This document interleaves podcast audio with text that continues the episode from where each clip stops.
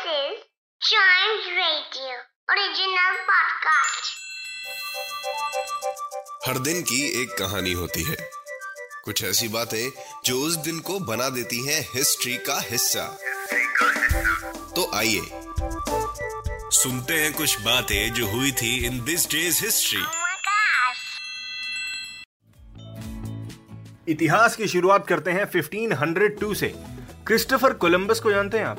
पहले इनकी हिस्ट्री जान लेते हैं कि इस दिन उन्होंने क्या किया। फिर मैं इनके बारे में बताता हूँ आपको। क्रिस्टोफर कोलंबस आज के दिन उन्होंने स्पेन छोड़ दिया था। किस चीज़ के लिए? अपनी फोर्थ और फाइनल ट्रिप के लिए न्यू वर्ल्ड की। न्यू वर्ल्ड नई दुनिया की फोर्थ और final trip yes Christopher Columbus कौन थे? ये एक इटालियन एक्सप्लोरर थे, एक नेविगेटर थे, जिन्होंने फोर वर्जेस कंप्लीट किए हैं across the Atlantic ocean four voyages बताइए। Which opened the way for the widespread European exploration and colonization of Americas.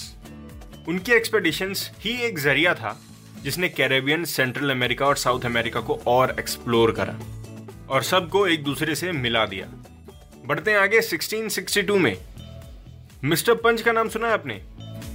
Mister पंच, ये एक्चुअली बाद में पंच कहलाया गया, लेकिन पहले इनका नाम कुछ और था। पंच एंड जूडी के नाम से जाना जाता था।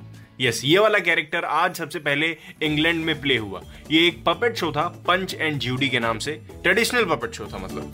जिसके अंदर मिस्टर पंच हस्बैंड थे और उनकी वाइफ थी ज्यूडी इस परफॉर्मेंस में छोटे छोटे सीन्स प्ले करे जाते थे यू नो इंटरेक्शंस डिपिक्ट की जाती थी और ये मोस्टली ब्रिटिश कल्चर से एसोसिएटेड एक एक्ट हुआ करता था पहले के टाइम पे। मिस्टर पंच के नाम से जाना जाता है।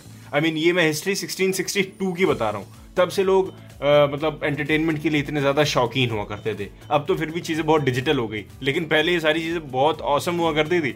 अब तो शायद पपेट शो हमने लास्ट टाइम कब देखा था? या फिर देखा भी था कि नहीं? मैंने तो नहीं देखा था। आपने देखा हो तो बताइएगा ज़रूर ऑन चाइम्स रेडियो फेसबुक और Instagram page Facebook is at Chimes radio Instagram is at we are Chimes radio बढ़ते हैं आगे 1766 में। जॉन बायरन का नाम सुना है आपने? एक तरफ़ जहाँ क्रिस्टोफर कोलंबस न्यू वर्ल्ड के सफ़र पर निकले थे वहीं दूसरी तरफ़ वाइस एडमिरल जॉन बायरन, जो कि ब्रिटिश रॉयल नेवी ऑफिसर थे और एक एक्सप्लोरर भी थे, जिनका निकनेम था फोल वेदर जैक वो आज पूरी दुनिया की ट्रिप करके वापस लौटे थे। यस इनको फोल वेदर जैक पता है क्यों कहा जाता है? बताइए क्यों? बिकॉज़ इन्होंने ऐसे ऐसे वेदर्स को एनकाउंटर किया है ना अपने एक्सप्लोरेशन में, इतने बैड वेदर को, जो कि समुद्र के बीचों बीच आ जाता था। मतलब नाव पे खड़े होने वाला इंसान पता भी ना चले कि अब क्या करें क्या करें। इन्होंने इतने सारे वेदर्स को एनकाउंटर करके सेफली घर पहुँच गए, पूरी दुनिया का चक्कर लगा के। इसी वजह से इनको कहा जाता था फुल वेदर जैक ऑलराइटी बढ़ते हैं आगे 1901 में। ऑस्ट्रेलिया में आज ही के दिन, मेलबर्न में first time national parliament start हो गई थी।